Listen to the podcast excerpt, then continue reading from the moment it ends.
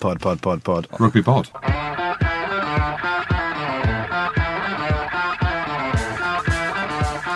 Hello and welcome along to the Rugby Pod, brought to you in proud partnership with Guinness. Don't forget, we're running live shows with Guinness during the November internationals, and our next one is in Cardiff on the 21st, uh, ahead of the Wales South Africa game with special guest Andy Powell. So get yourself along to that and check out eventbrite.co.uk. As always, a big thanks to Guinness for their support. I'm here, and as usual, uh, we've got Big Jim and Goody. How are you, boys? The Did dream team, we're good. you have a good weekend? Yeah, great. Very good, actually. Go on then. We started on Thursday, didn't it? Sorry, you go. How was your weekend, Goody? Go on. No, it started on Thursday. We were up in Edinburgh together. Oh, we were? We did a dinner for Wooden Spoon on Thursday night, didn't we? Yeah, me and Goody, the ant and deck of rugby, fat and deck. Get it? We did a stand-up stand-up Don't- don't piece. get it. Don't get it, to be honest. what do you mean you don't get it? That was my first gag. Went down an absolute storm because last time we were in Edinburgh, Goody, Fat- fat- Goody, and he Fat got and lynched. Dick. Fat and Dick, is it? Fat and deck. The best bit about it, though, they um, the Scots go wild about winning the Calcutta Cup because they never win it, right? And to them, it's like, oh, we've won the World Cup. We're the best team in the world.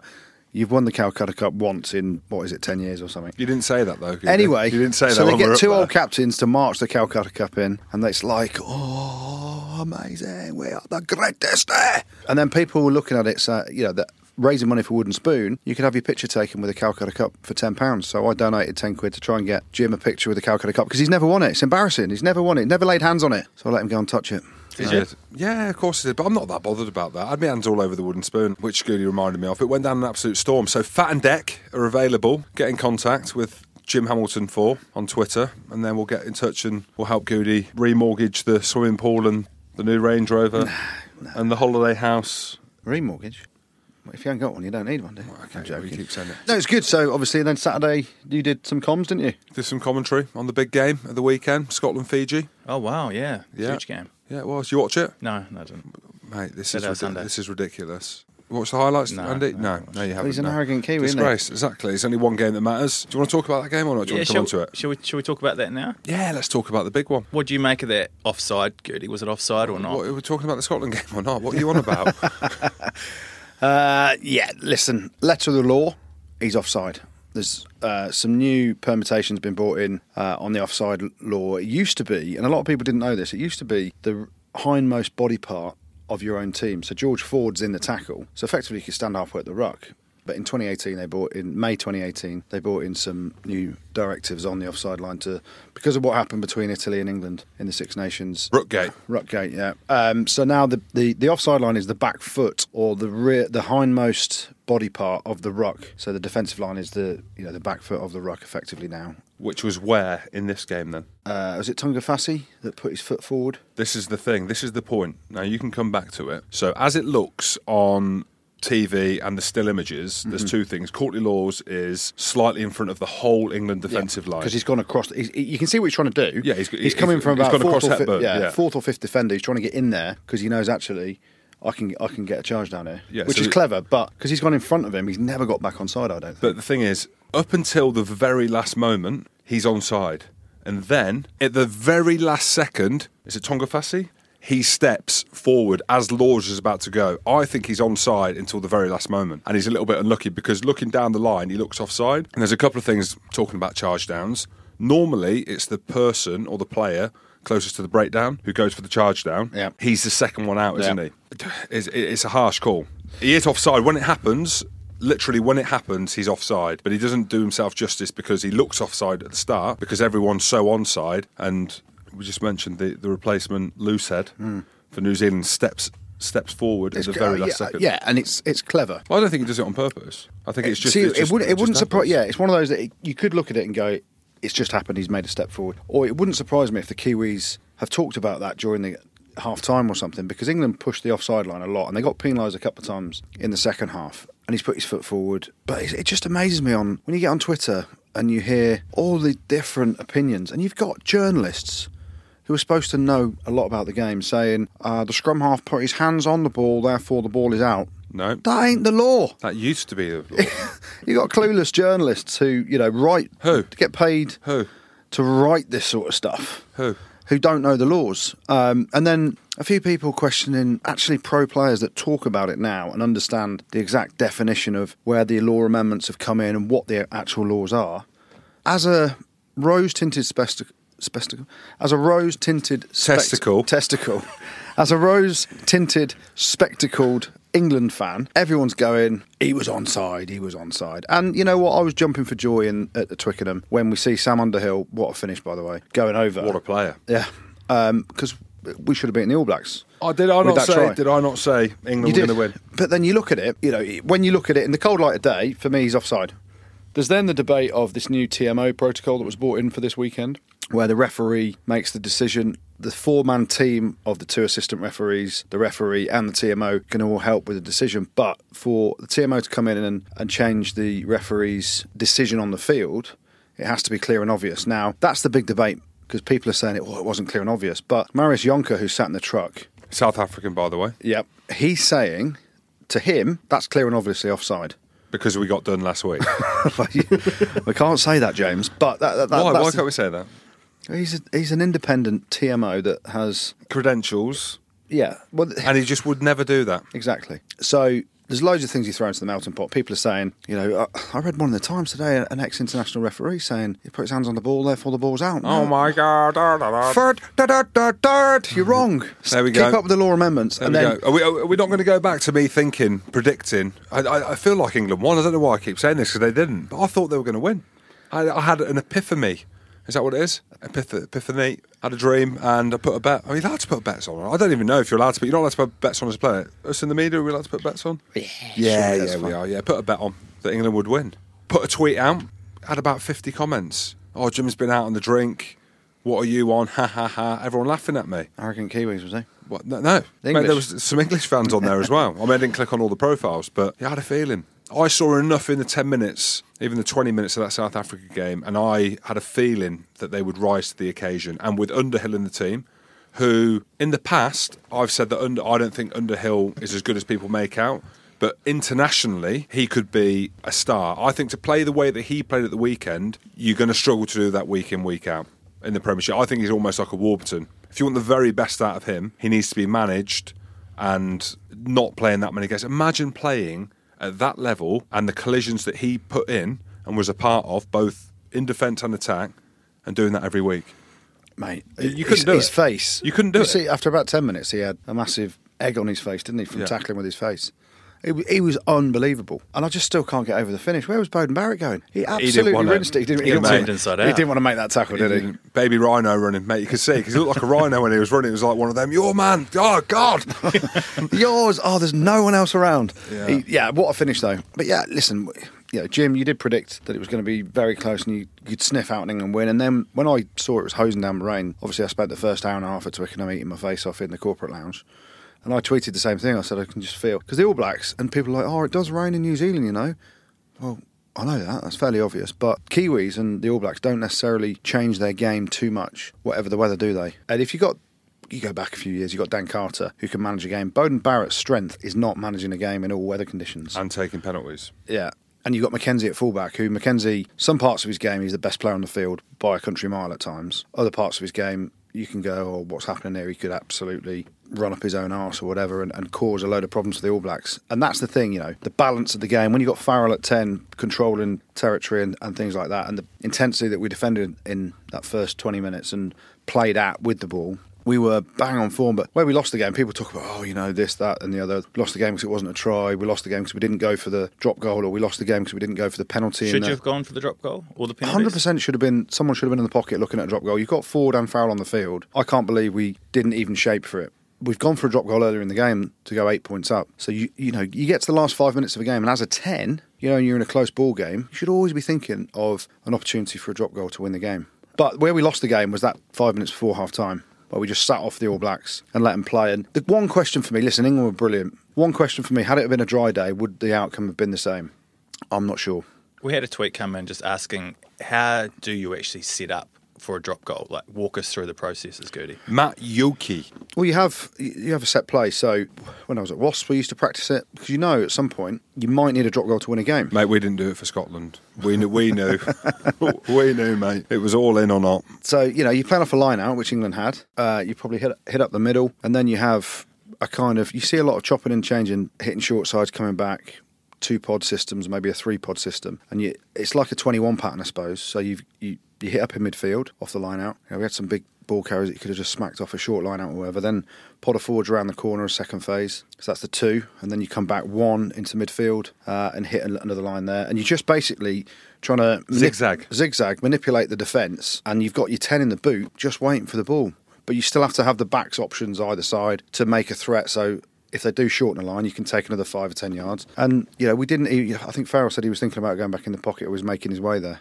I think you've got to be more proactive than that and, and have a set play that you call off a line out to win a game. When we we're at Newcastle, I spoke about it in commentary the other week. Newcastle, we always had a, a call when you need a penalty to win, not just necessarily to win a game, but you need a penalty to go ahead or, you know, just before half time, the scrum play.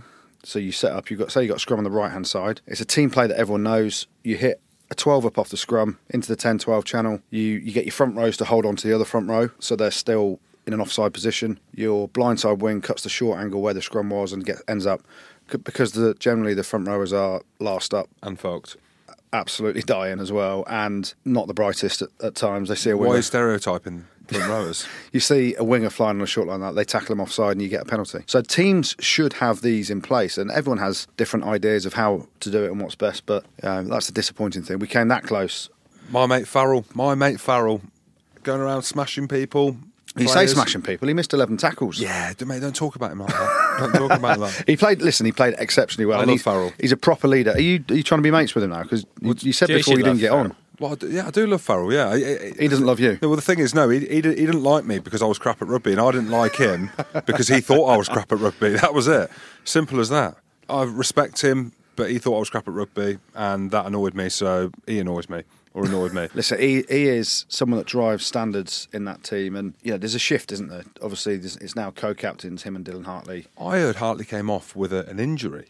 Surely they've not brought him off at half time. Like I, I'm a bigger fan of Jamie George, but I'm just thinking about it in the context of the game. It's got to be an injury. Well, it, mu- it must be. Nothing's come out, but well, there was something about a thumb, but strange decision. Not because I think or other people think Jamie George is better. Strange decision that England are doing so well in that first half collectively as a forward pack that you change it at half time. That was that's the only weird thing for me. What about the old school 13 man mall? There we go, Saracens.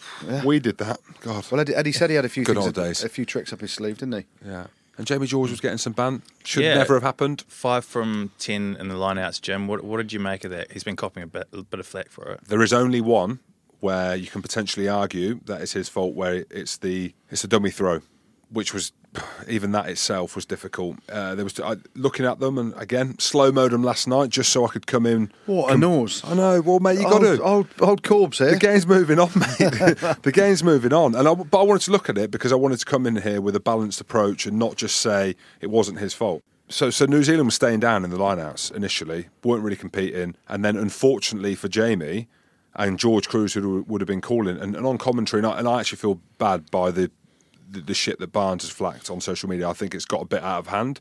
But he was saying that Retallick has got a Toji in his pocket and it had nothing to do with a Toji. Well, it, it was a call. The- You know, the call in of the England line out, which unfortunately falls on George, which is difficult for George as well because they weren't competing. George Uh, Willie Nose Cruz. yeah, and they decided to compete. So there was one mentioned the, the dummy throw where they got pinged. It was a free kick. The other one was a two-step lob on Marrow as well, which was old school.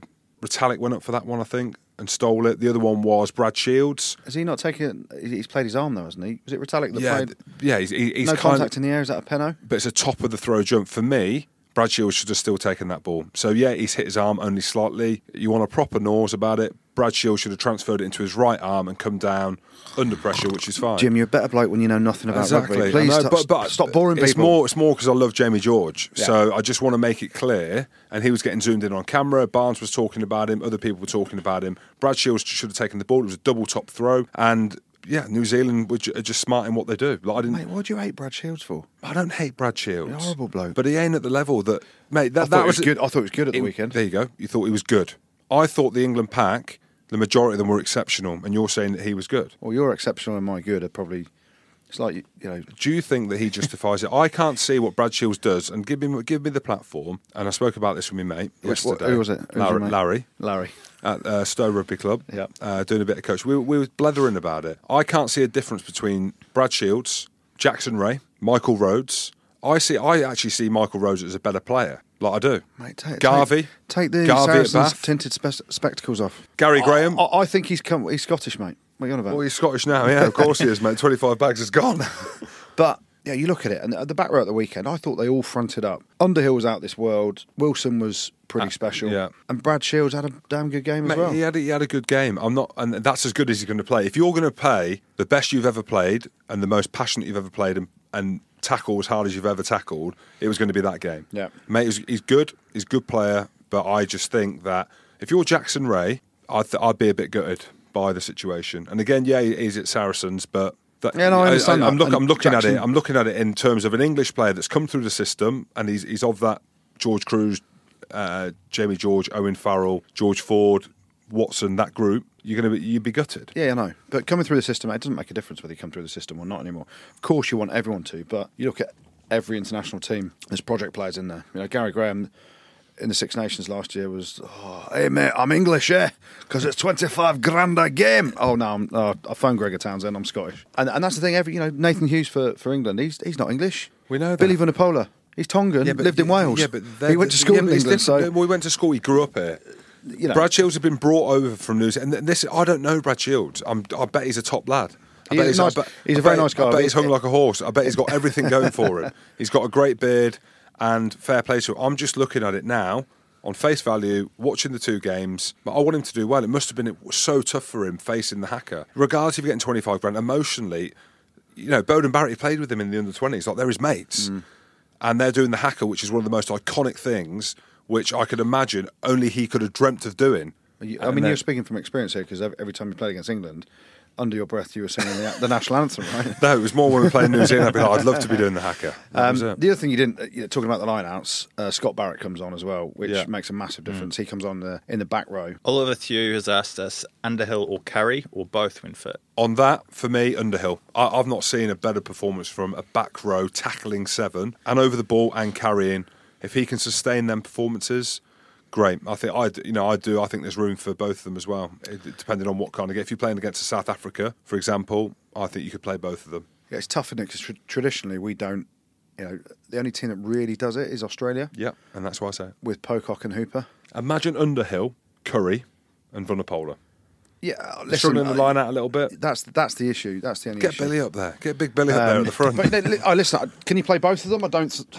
I don't think you can regularly, but there might, like Jim said, there might be the odd game and you can do it. What we have done is found out that uh, we talked about all these 16 players that were out injured or banned or whatever. Now you look at some of those 16 players and you think, you know, Eddie Jones, his, his hand has been forced for in these first two games to play players that there's no chance he'd have picked had those other guys not been injured.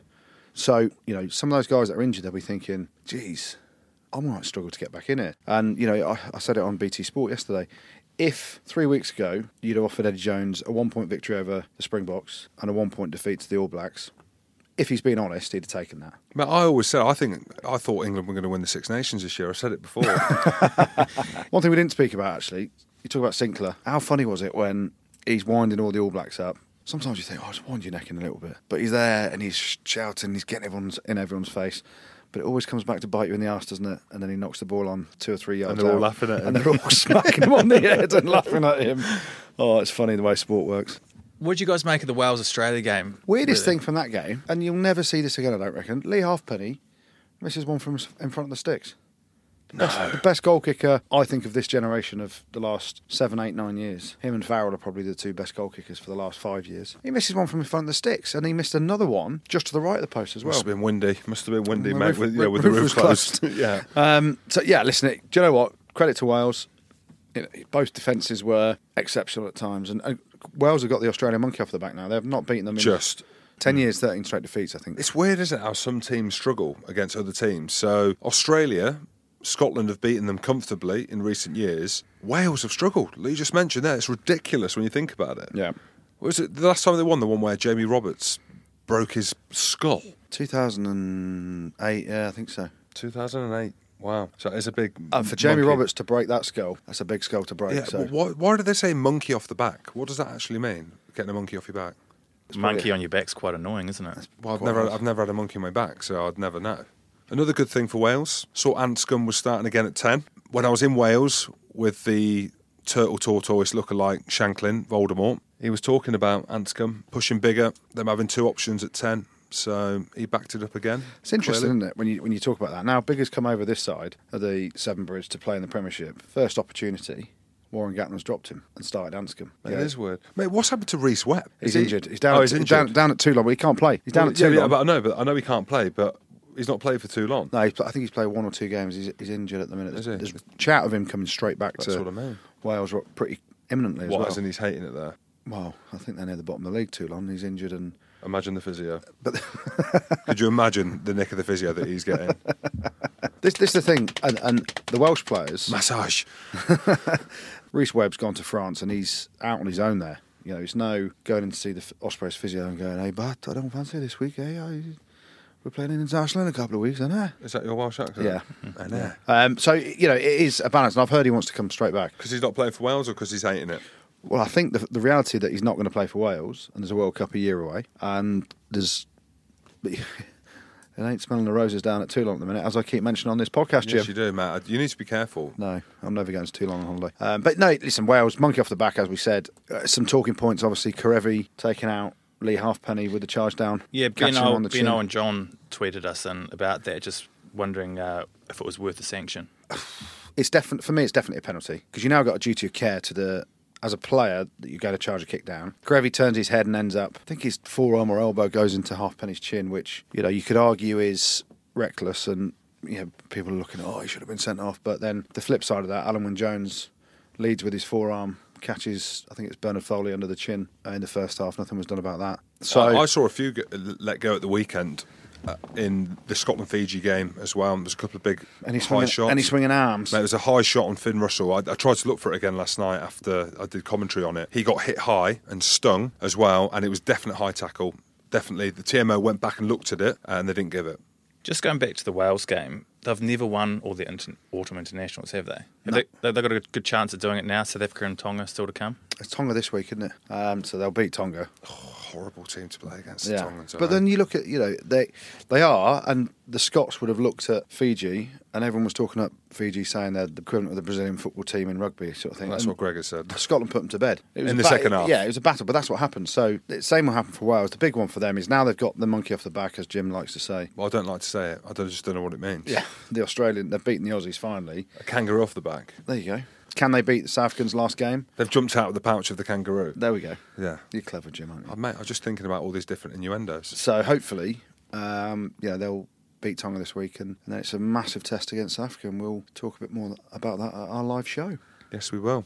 Well, we've got someone on the line um, who can help us analyse the, the, the Wales game uh, and look ahead to our live show in Cardiff next week. It's former Wales and British Irish uh, Lion Andy Powell. How are you, mate? Yeah, good thanks. Yourself? Yeah, good. Pauli, thanks for coming on. So you watched the game at the weekend. Obviously, massive win for Wales. What's been the general consensus there? Is it, has the whole of Wales been on lockdown since the, the game? Oh, I think, you know, mate, I think, you know, we've got a lot of injuries, and I think at the minute now Wales is going well. I think we've got strength and depth, which we, we didn't have for a number of years. And it's good to see the younger boys coming, like Josh Adams is playing outstanding. And, it's, you know, it's great to see. You know, it wasn't, it wasn't the best game to watch, but at the end of the day, it's not about performance, it's about winning now. Uh, ju- just a quick question for you on that: Are you? Uh, we can hear the wind. go- Are you in that golf buggy again, pal, or what? Mate, I tell you, I had a few last night after we beat them out on the weekend, coaching out, so it was a good win. We had a bit of a mad one. Mate, you're speaking very well. You're very, spe- have you turned posh on us or, or, or what, Pauli? Yeah, mate, I, I changed now, mate. Yeah, I'm just in the pub outside the pub now. I'm not pint. Yes, pal. That's the spirit. That's the pal we love. Obviously, the last Yeah. the last time Wales beat Australia, you were playing, weren't you? Um, I was on fire. Here we go. this is what we like to hear. hey, phone the fire brigade. Phone the fire brigade, boy. um, oh, it's a massive win, isn't it? You know, was the we talked about it earlier the, the monkey on on the the Welsh back in terms of beating Australia. Can anyone understand the pressure going into a game when you haven't beaten them for so long, or is it just did they treat it as another game? No, it's, at the end of the day, it's just another. It's just another 80 minutes of rugby, you know. Um, but you know, we got it off our back now, and I think it's you know, I think the World Cup is well open. I think New, New Zealand are beatable. You know, you look on the weekend. I think England were unlucky. It's, just- it's going to be a good World Cup, I think. And mate, on to the next couple of weeks quickly. Uh, they've got Tonga and South South Africa. Um, can they can they win both of these? I think Tonga could be a banana skin for us. I think South Africa. I think we'll get. I think we'll beat South Africa, but I think Tonga could be the side which could beat us. And I know, listen, and it's a mad thing to say, but it's a potential banana skin at the end of the day. And is it like a banana skin? You know, when you played in that yellow jersey that with its fake tan underneath, is it as banana skinny as that, or not really? Well, I didn't mind. I didn't mind wearing that. So I had a good shape at the time, so I looked. I looked good in that. Mate, what kind of sh- what kind of shape are you in at the minute? You're still into the? I was, I was with Shanklin last week. He was mad for the uh, the spray tan. Are you are you still into all that as well? no, mate, don't do any fake tan now. I got a nice beard, nice long hair, back to the old ways. Um, and mate, are you missing the game at all? Obviously, you had an amazing career. You know, we know what it's like as players watching now. How are you getting on with all that? Mate, yeah, I think, you know, first of all, I did miss it, but then I think getting into coaching, I think, you know, being around the boys, being in the environment, having a beer after the game, which I've always loved, and that's what rugby's about. You know, even at the top level, you look at Saracens, they all get together, have a good drink, and that's the way it should be. And then obviously coaching now. Let's talk about Wales further down the line. Warren Gatlin's leaving post World Cup. Pivak's getting the job, isn't he? Are you, You know, I putting your, think are you, what- are you putting your hat in the ring as an assistant coach, or No, Oh, mate, I would never, I would never coach in, well, I'm coaching Bracken, but I like to go over the bridge somewhere in England, maybe championship next year. Oh, mate, that'd be awesome, mate. Well, hopefully, we'll get to see you. We could have a catch up. Well, mate, we're going to be catching up, aren't we, in Wednesday in Cardiff. Looking forward to seeing you again there. Last time I saw you there, you might not want to bring back the memories, but it was that game in 2000, know. in 2010, yeah, where we, we Scotland were winning with three minutes to go. I went off with cramp, and then it all went downhill from then. It was good, good night, though. Uh, Mate, it was a great night, mate. It was the golf buggy night, as we know. So, we'll talk about that on Wednesday, pal. Top man. Thank you very much for joining us. Take care. Bye bye. Cheers, Cheers, pal. Just outside the boozer having a pint on a.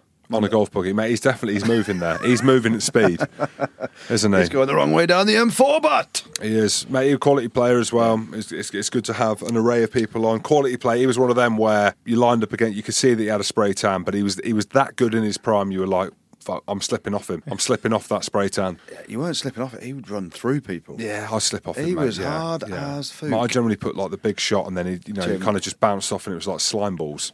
Oh, do- When you look back on your career, what fucking games are you watching? I'm 'Cause going to try and dig a, a clip out here, mate. You're laughing. You're laughing. We played I've against never seen you Wales. smoke anyone. I absolutely smoked George North, and I ripped the ball off him, and I stood above him like the Undertaker and give him the cutthroat thing.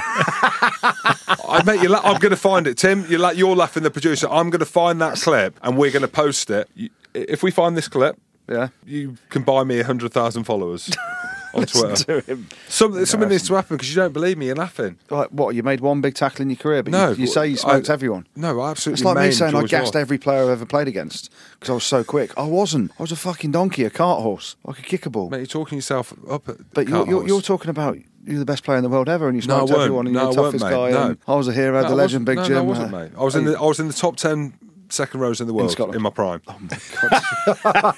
why, are you la- why, are you la- why are you laughing? I do not know why you were laughing. Why are you laughing?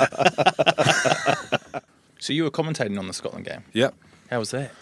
I was disappointed with Fiji, to be honest. Discipline was awful, uh, and we were with John McKee. Yeah. Up at the Wooden Spoon dinner, he actually s- said a few words about the Fijian national team. I spoke to him after, and he knows that the set piece, the scrum, and the line out uh, have been big problem areas for Fiji in recent years. Well, forever, really. We know how good they are as a team, and that is why they ended up getting hammered at the weekend. Was it? Line out was appalling. Scotland just mauled them to the cowsheds and home. Their discipline was awful as well. Never got going. The, the two tries that Fiji scored were opportunist tries. They were off a bounce ball uh, from a kick over, a pick, pick and go through the middle, Nakawara, and then How was, uh, Ran Randra. How was Baselli Yato? I love him. Quiet. Was he? Yeah, it was quiet. Yeah, I talked to him up before the game actually. Ran Randra, he was unbelievable in his peak Yeah. boots. He was their best player. He, you know, he was one of the best players on the pitch. And you've spoken about him, Semi. Did he ever semi? Did you ever semi when he? Yeah, watching him. Yeah, yeah, he was good. But Scotland were very good, very professional. Some unbelievable standout performances. Jamie Ritchie in the back row was utter class. I spoke to John Barkley before in terms of the changes that they made. Like Hamish Watson wasn't involved. They changed Stuart McAnally and Fraser Brown come in. And I actually think I've mentioned it before with McAnally and Fraser Brown. They're in the top five hookers in the world, both of them.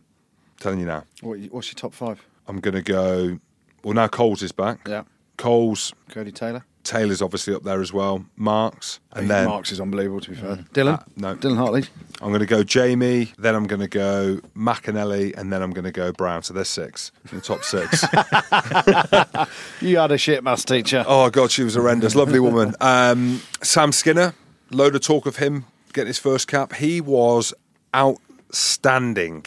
Started in the Scotland- second row. Scotland have finally got a decent second row. Is that what you're saying? I, I, yeah, You, you have held that country back for years, haven't you, Jim? mate.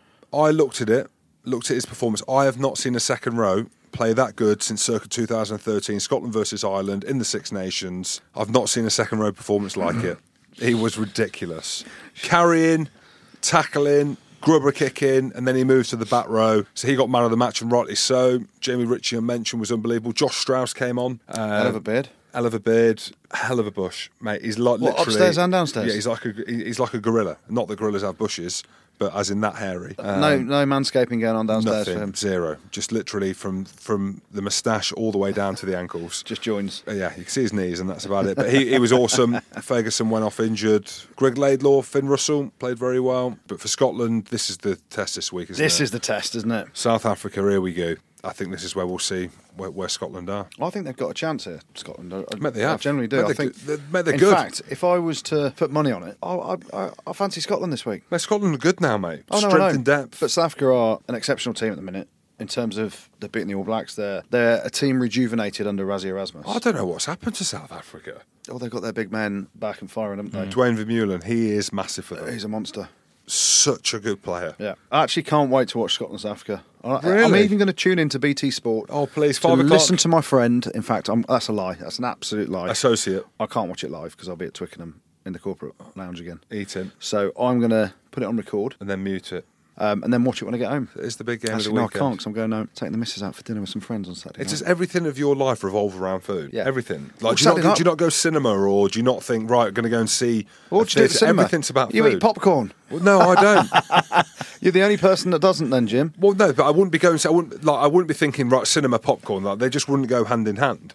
Well, I think yeah, they do. cinema sleep. Well, hold on a minute. Cinema popcorn. That's what you do. The only the only decision is how much pick and mix do you have. You- You're having popcorn, whatever happens. I'll have a blue whale. I like them blue whales. Uh, You know, when you go to the cinema, you get the uh, the pick and mix. How funny is it going there, like eating them all before you actually pay? Even though you can afford it, but there's that thing inside you that's look. I'll try this one. Tim's laughing because he knows the crack. I've seen that bum bag round there, mate. But yeah, so uh, I will. I'll try and stay clear of the result. Come on, Scotland Come on, Scotland. and South Africa. Argentina gave Ireland a good run for their money. Were you surprised by that? Yeah, yeah. Well, yes and no. Ar- Argentina are a lot better than people make out, although their scrum got absolutely hosed. So I can't work them out. But they have got quality players within the squad, and they are a tough nut to crack. You know, there's not many teams that Tough nut to crack. Wh- Where's that come from? I'm challenging you on all these now. You're throwing out these, are they, what are they called? Analogies. Yeah. What a word that is. Analogies. Cliches. cliches and analogies, yeah, Yeah. or nuts. A nut to crack. Some nuts are tough to crack. But you eat nuts. Or uh, can you? Do you reckon you could crack a hazelnut with your hands? Well, hang on, but then you say it's a So it's hazelnut to it's crack. a nut. wouldn't you? So There's you only have one different- nut. Yeah, but you have different nuts, When you like say it's a tough stone to crack, because it's just not Because a saying. Jim. Okay. all, all stones are hard, Hard. to crack, whereas some nuts are tougher than others to crack. this is why you're here. Thank you. Anyway, yeah. Listen, Ireland were rusty. Did they have one eye on the All Blacks game this week? Not deliberately, but maybe subconsciously. There's a few of them thinking, "Let's get through this week." Everything about this Irish team, we're going to be thinking about the All Blacks subconsciously, whether they say it or not. Italy 28, Georgia 17. Big game for Italy and big game for Georgia, of course, with all the chat around Georgia supposedly, um, or people asking for them to come into the Six Nations in place of Italy. What did you guys make of that? Huge game, huge win for Italy. We mentioned Conor O'Shea. I spoke to him after I was in Italy, spoke to a few of the Italian lads when I was in Italy, and everything's been geared towards this game over the last year, really. Because, like you said, all the talk's been about Georgia and potentially Romania coming into the Six Nations and, and getting that opportunity and having a relegation promotion style format. And, you know, speaking to Conor O'Shea, you could hear that this was massive. And 28 17, it should have been more than that. It should have been, I reckon, 40 points to Italy. But Georgia, a dogged team. This was the biggest game of Georgian history, I'd say, to try and show the world that they should be in and around the Six Nations, not just financially, but status. Status quo? status quo? It's not, that's not the same. No, just Just- status. no. Just status. Status. What- okay. See, I'm just trying to throw different. I was trying to evolve here. Oh, lads. James. Uh, yeah, Just so, stick to being you. Big, dumb, stupid, funny. and hung like an absolute horse. Squirrel. Um, yeah, so for me, massive win for Italy, uh, for Georgia. Georgia are getting better. I'd love to see Georgia and Romania given the opportunity in the future. I don't know where they fit fit in that, but I've been an advocate of, and I've been saying this for a while now, I think there should be a promotion relegation game. It's a massive win for Italy. Uh, The thing I love is if there's ever a coach that's not Georgian but looks like he could be Georgian and fits in as a Georgian coach, Graham Roundtree. I mean, You know, they ain't the best looking, are they? The Georgians. They're not. He fits the mould. Interestingly, the Georgians um, are now taking in money. I don't know whether they're co-owned or it's just the money coming in off Mohad Outred, the owner of Montpellier and the main sponsor of the French national team. That's a bit of insight, yeah. So Roundtree, this could be the turning point where them ears get replaced with the amount of money that he's getting paid.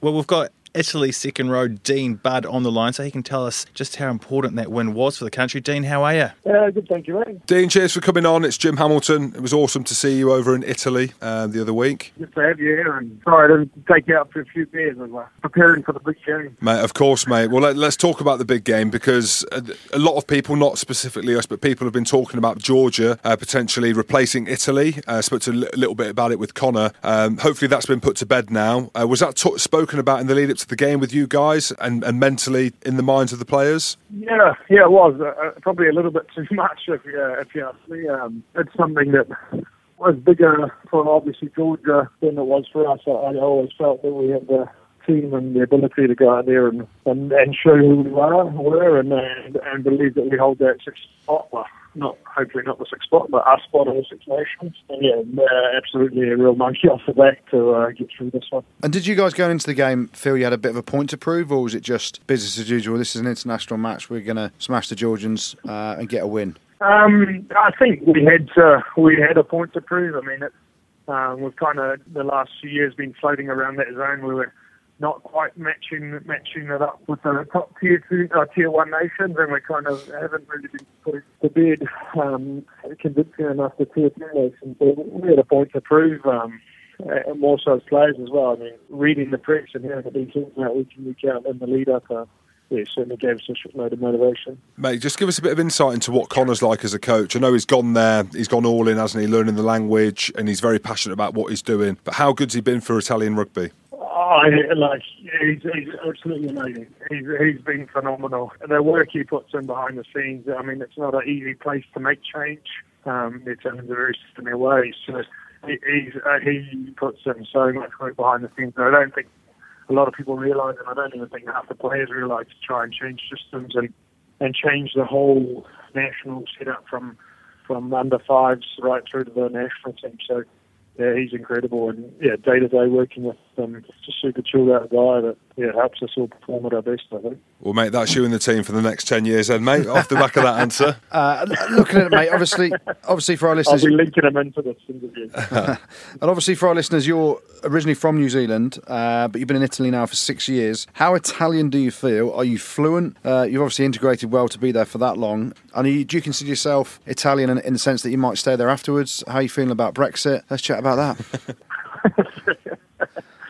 I mean, you, you never lose your root. I mean, as soon as we get around the other Kiwi boys on the team, there's always cheer bros and chahooing going on. But yeah, I feel feel very Italian. You have to, you have to learn to love their way, otherwise life pretty shit that you don't get it because they're not going to change for you. Um, so yeah, no, I feel Italian can get by, speak enough, and they haven't quite mastered serenading the ladies, though, like the Italian do. Um, as I say, I was over in uh, Benetton at your club, and over the last couple of seasons, really, we've seen a huge improvement in the way that you guys have played. Um, what are you putting that down to? Are, are you seeing the same now that you guys are a lot more competitive and zebra as well in the Pro 14?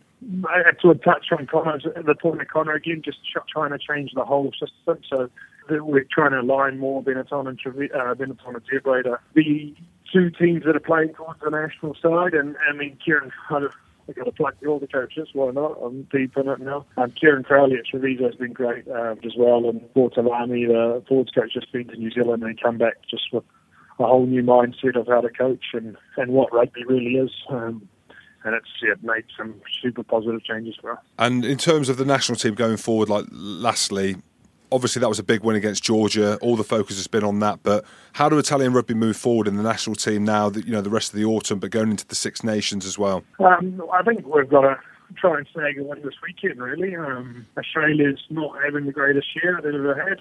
And, uh, yeah, I, th- I mean, I think we go out there and give it absolute shit on Saturday, and hopefully we can uh, cause a bit of an upset. All right, Dean, well, best of luck for this weekend, and uh, thank you very much for coming on the pod. No, no problems. Thanks for having me. Cheers, Dean. Cheers, pal. So I was with that Benetton Treviso team before they played in the Challenge Cup. But I, I trained with the team and also went around the town, spoke to a few of the guys. What an amazing place! Yeah. Michael Liner. Yeah. That's where he met his missus. Yeah. His, his wife that he's with now had kids with in, in Italy. Kerwin? Yeah, John Kerwin was their coach. John Kerwin was their coach out there. So he's got a- an affiliation there, like always goes back. He's still got a house. And it, I think it's one of them places. I'm not too sure if the whole of Italy's like that, but I know Treviso, one of them places, once you're there, you're in. Yeah. That's it. So I, I cannot speak highly enough of that place. And, you know, I messaged Connor after I was there and just said the warmth of the people and the reception that we got. And they want to grow the profile of their game. You know, we spoke about it. We, we would love to have had a Scotland player on here on the podcast, but unfortunately, we're not getting access to the Scotland players for whatever reason, which I think is a real shame. But Italian rugby, they're happy to give us all access. They want to grow the profile of their game. They Yeah. want to grow the profile of their individuals, their player, their brand, everything. And yeah, I I think it's brilliant. The last big game of the weekend, uh, France just didn't quite get home against Oh, South Africa. Oh, France, course, of course. France, France, France. Fr- I mean, that whole game summed up French rugby in patches. Unbelievable. Yeah. Teddy Thomas makes a break in the first. I think it's the first half. Rips South Africa to shreds. He's got a three-on-one with the fullback. Right, tries to, give you the ball. no passings. Tries to skin him, gets tackled. Oh, turnover. like that. Oh my days. And then they're winning a minute to go. They're winning by four points. 26-22 up. They've got a scrum. France have got a scrum six metres out from South Africa's try line. South Africa's try line six metres out. A minute to go. No other team in the world can lose this game, I don't reckon. They give a penalty away. Like one of them just picks and goes on his own. Like you ain't going fast, pick and go there, are you? You're slowing it. I mean, this is where Jim Hamilton comes into his own. Slow it down, big fella. Slow it down. Get your foot on that ball and let the referee say use it 100 times before you actually use it. I can't remember who it was. Picks and goes on his own. So gives up, and then Francois Lowe gets over the ball, wins the penalty. Brilliant techers. Then they kick it to touch, or try to kick it to touch. Damien Penault, the ball's bounced in field. He can catch the, He can catch the ball on the bounce, and there's five seconds left. He's caught the ball and put his foot in touch, giving South Africa a line out. Oh, my David Puno. Absolute shambles. Then from the line out, Johan Maestri, all fart, no poo. He is all fart no poo, by the way. He is all blow. catches, uh, sorry, South Africa catch the line out, start driving. He just comes in from the side and sacks it. So then they kick it to the corner again. They collapse it again. Uh, they play, South Africa play a bit. Uh, I think it was uh, Cami Lopez gives another penalty away for not running away in the tackle. South Africa look like they've scored in the corner, but it comes back for a forward pass. So they go back to the last penalty that Cami Lopez gives away. Kick it to the corner, drive over, and Night, night, no biscuit. and they win. I'm like, you can't get any more French than that.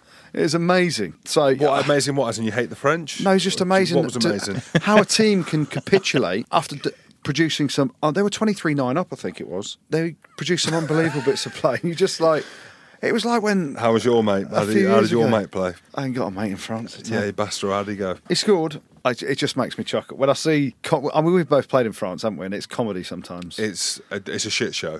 That's is all I can say. It's a shit show. I, got, I got nothing more. If someone said, "What was it like playing in France?" I don't talk about the Harley Davidson. I don't talk about the thirty-five grand a week I was on. I don't talk about the swimming pool. I just say it was a shit show. Did you like your time in France? I, I really enjoyed Breve actually. There's some Take massive. out the f- they were paying you four hundred grand a year what you want about? No, no. Listen, I- because Breve's a weird place, isn't it? As a in terms of- lifestyle, yeah.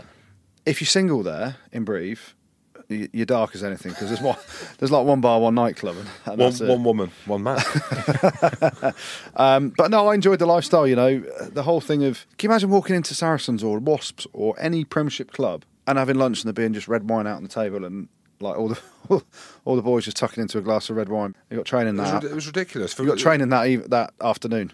we used to train at eight in the morning, come in for breakfast, and it was cocoa pops for breakfast. That was it. Cocoa pops and yogurts. What's wrong with that?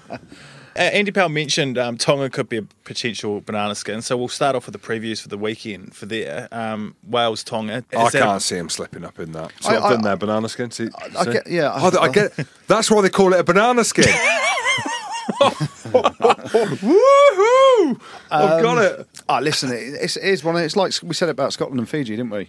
If Wales get loose and try and play the Tongan way, or try and play a different game to what they're used to, yeah, you, you can slip up. But I don't see Wales losing to Tonga. Don't think Warren Gatland gambles too much with. He'll make some changes, but he'll see this now as for his first opportunity to go through an autumn played 4-1-4 and they'll be very focused a little bit like Eddie Jones has said with, with Japan this week you know, he wants to go out and absolutely obliterate Japan and be ruthless and he's told the Japanese to get to the temple and pray but I mean, what does that actually mean? well go to the temple and prayer. But what, what if they're not religious?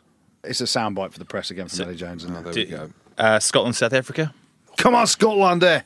Oh, I don't know, mate. The, the cynic in me says I can't see Scotland beating them, but mate, if it's raining again, this is the, Scotland's biggest game of the autumn.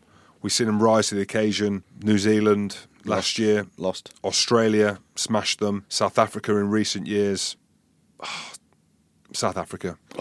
Mate, I just think South Africa. You know, they're too good at the minute. Who do you think's going to win, Goody? I'm going to say Scotland. France, Argentina. France. I really want Argentina to Of win. course you do, mate. What's wrong with you? I'm English. I don't like the French. Okay. Is that all right? Yeah, it's fine by me, mate. Okay. Um, I think France win, but I want Argentina to win. Okay. in the uh, unofficial World Championship game, number one versus number two, Ireland All Blacks. Who wins that? All Blacks. Do you think so? Yeah, I think so. I think so. I'm saying Ireland. If they do, how good is this World Cup going to be? How good? I think the All Blacks sneak it. it's going to be close. Yeah, All Blacks just. Ireland just. All right, well, we've got a super fan that's going to come into the studio now and read a couple of social media questions. This is your moment. so, what's your name? Where do you come from? Uh, my name is Ben. I'm from Newport in South Wales. Right, hit us then. What questions you got, Superfan? Who is the fittest rugby player you've ever played with, and who is the least fit rugby player you've ever played with? I tell you, someone that surprised me. So props, and I talked about it earlier. Tonight, props and front rowers get labelled as the most unfit in the team because of how they're shaped and stuff, right? Matt Mullen, who I played with at Wasps and Worcester and other clubs, he used to dominate every forward in the fitness testing. I'd say my last season at Saracens, Scott Berger used to walk into the gym with a coffee and, you know, the foam rollers. Used to foam roll his calves for about an hour and a half. Good man. and it got to a stage where he was on the bench for a couple of games. So on a Monday, you'd have to come in and do like a watt bike or off feet. So if you if you're older, you wouldn't run in the afternoon. You'd, you'd do like a rowing session or a watt bike. Absolutely horrendous. He was dying. Really? Just did it, mate. He said, "Don't need to do it." Naturally gifted. Yeah. Naturally Well, uh, gifted. th- this is my argument. He's all old the time. boy. You have all these lads that are in pre-season training. You get your training heroes that win all the hill sprints, win all the long distance repeat runs and stuff like that. Rugby fitness is different, boys, isn't it? You've got to have your brain. Well, they're very, very rarely the best players, are they? So the guys who are generally the fittest guys in the whole squad, Yeah. apart from what you hear about McCaw, for example, was Yeah. like hands down the fittest Yeah. runner in the All Blacks team. Yeah. It's very rare that you hear strongest guy at bench or squat. He's the, he's the best prop. Yeah. Jim, what's the hardest punch you've ever taken? Oh, the hardest punch I've ever taken. Scott Berger hit me with one. We were talking of him. I just got to remember that one. S- straight off a kick-off, Scotland, South Africa in around 2007, hit me in the eye. And for whatever reason, he's hit me in one eye. And I couldn't see out the other one either. It was Really? blurry. Had to, I, I had to play 50 minutes and I could barely see. Assault then. Yeah, I was really pissed off with him actually until he turned up to Saracens and he was a really nice guy. Um, got filled in when I was younger. I remember his name. It was Leicester versus Worcester, I think. A guy called Tom Warren. It was kicked off. Tommy Warren, yeah. Do you remember him? Yeah. Was he at Worcester? Yeah. Loose head prop, not that big, not that good. He is absolutely clobbered me. Split my eyelid clean open, basically knocked me out. Turns out he was a black belt in judo or something ridiculous like that. So give him a shout out because I've just probably made his life by telling him that. it is like yeah.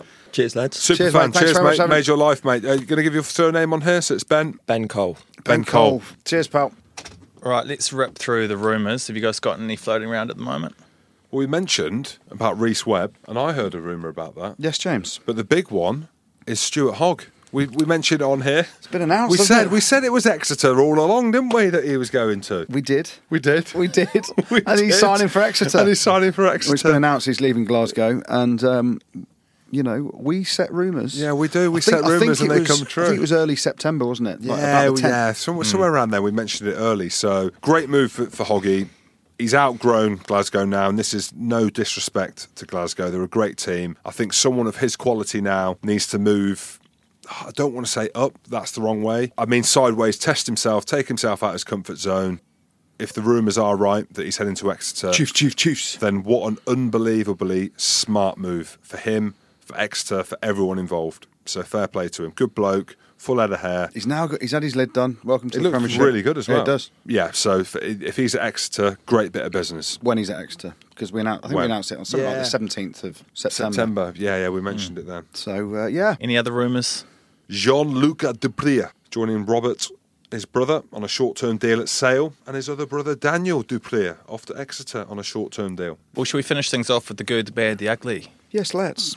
So, plenty of good this weekend. Again, we'll start off at Twickenham. England's intensity and their performance, uh, especially from Sam Underhill and Mark Wilson, including myself, not many people gave us a chance of beating the All Blacks. Big Jim Hamilton said he smelt something in the air. Uh, but I thought our performance, especially that opening 20 minutes, haven't spoken about it, but Ben Young's pass over the top to Chris Ashton was outstanding. Um, and we just absolutely shocked the All Blacks to start the game. Um, then you look at New Zealand as well. Brody Retallick dominating the airways. We spoke about it earlier in the second half. Uh, that turned a lot of the game on its head and just New Zealand's ability to soak up the pressure and bounce back. Sticking with international rugby, Katie McLean won her 100th cap for England rugby at the weekend, uh, which is a phenomenal achievement. And then we'll go up to Scotland for some other good, shall we? Tommy Seymour scoring a hat trick against the Fijians at the weekend. He was very good, He played was very well. Very good. Big fan of the show. Big shout out to Tommy Seymour, hell of a bush. Hell of a bush. Uh, let's go to Wales.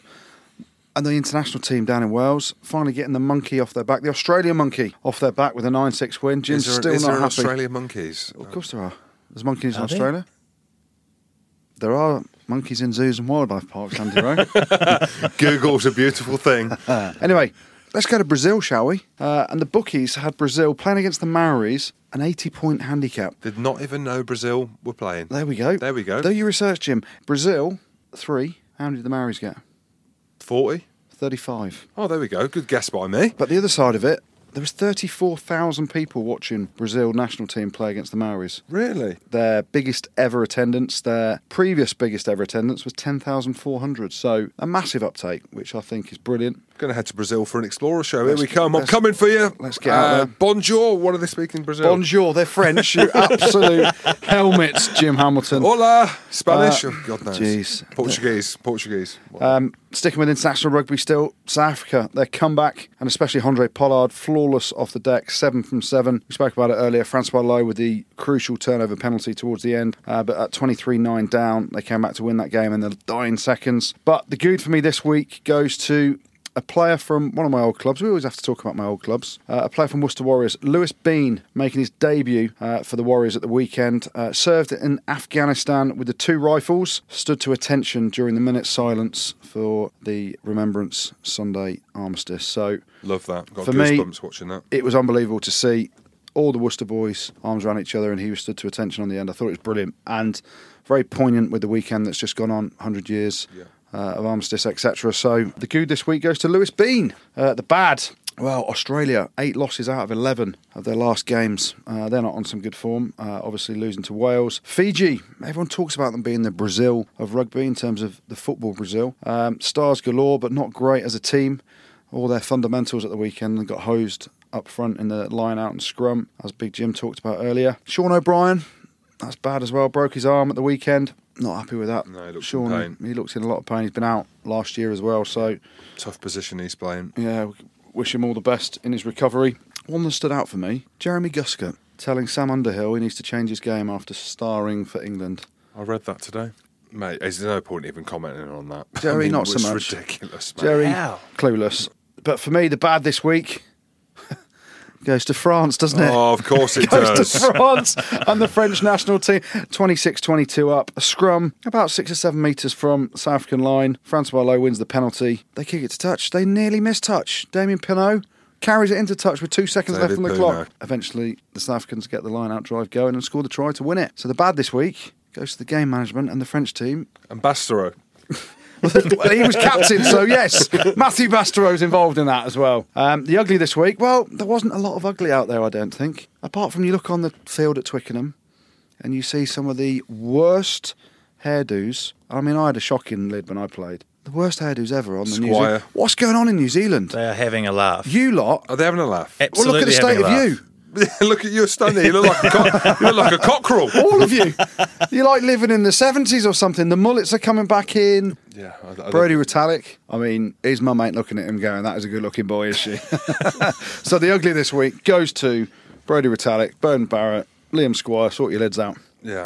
Thanks, Scooty. And uh, Big Jim, you've got a shout out to finish up with, don't you? Yes, I have, Andy. We just want to give a mention to James Aston, who is cycling around the world on a push bike, camping by the side of the road on the way in order to raise money for the Samaritans and raise awareness for mental health. He left the UK in January from his hometown of Whitby and is currently in southern China. He lost his dad to suicide in 2013, and his dad had struggled with mental health. His dad was a big supporter of rugby and the values which instilled in people. He was heavily involved in Whitby Rugby Club in Yorkshire, and James has memories of his dad teaching him how to catch. James has continued his passion for rugby, having played for Whitby, and apparently this trip might be the first time he missed an England match.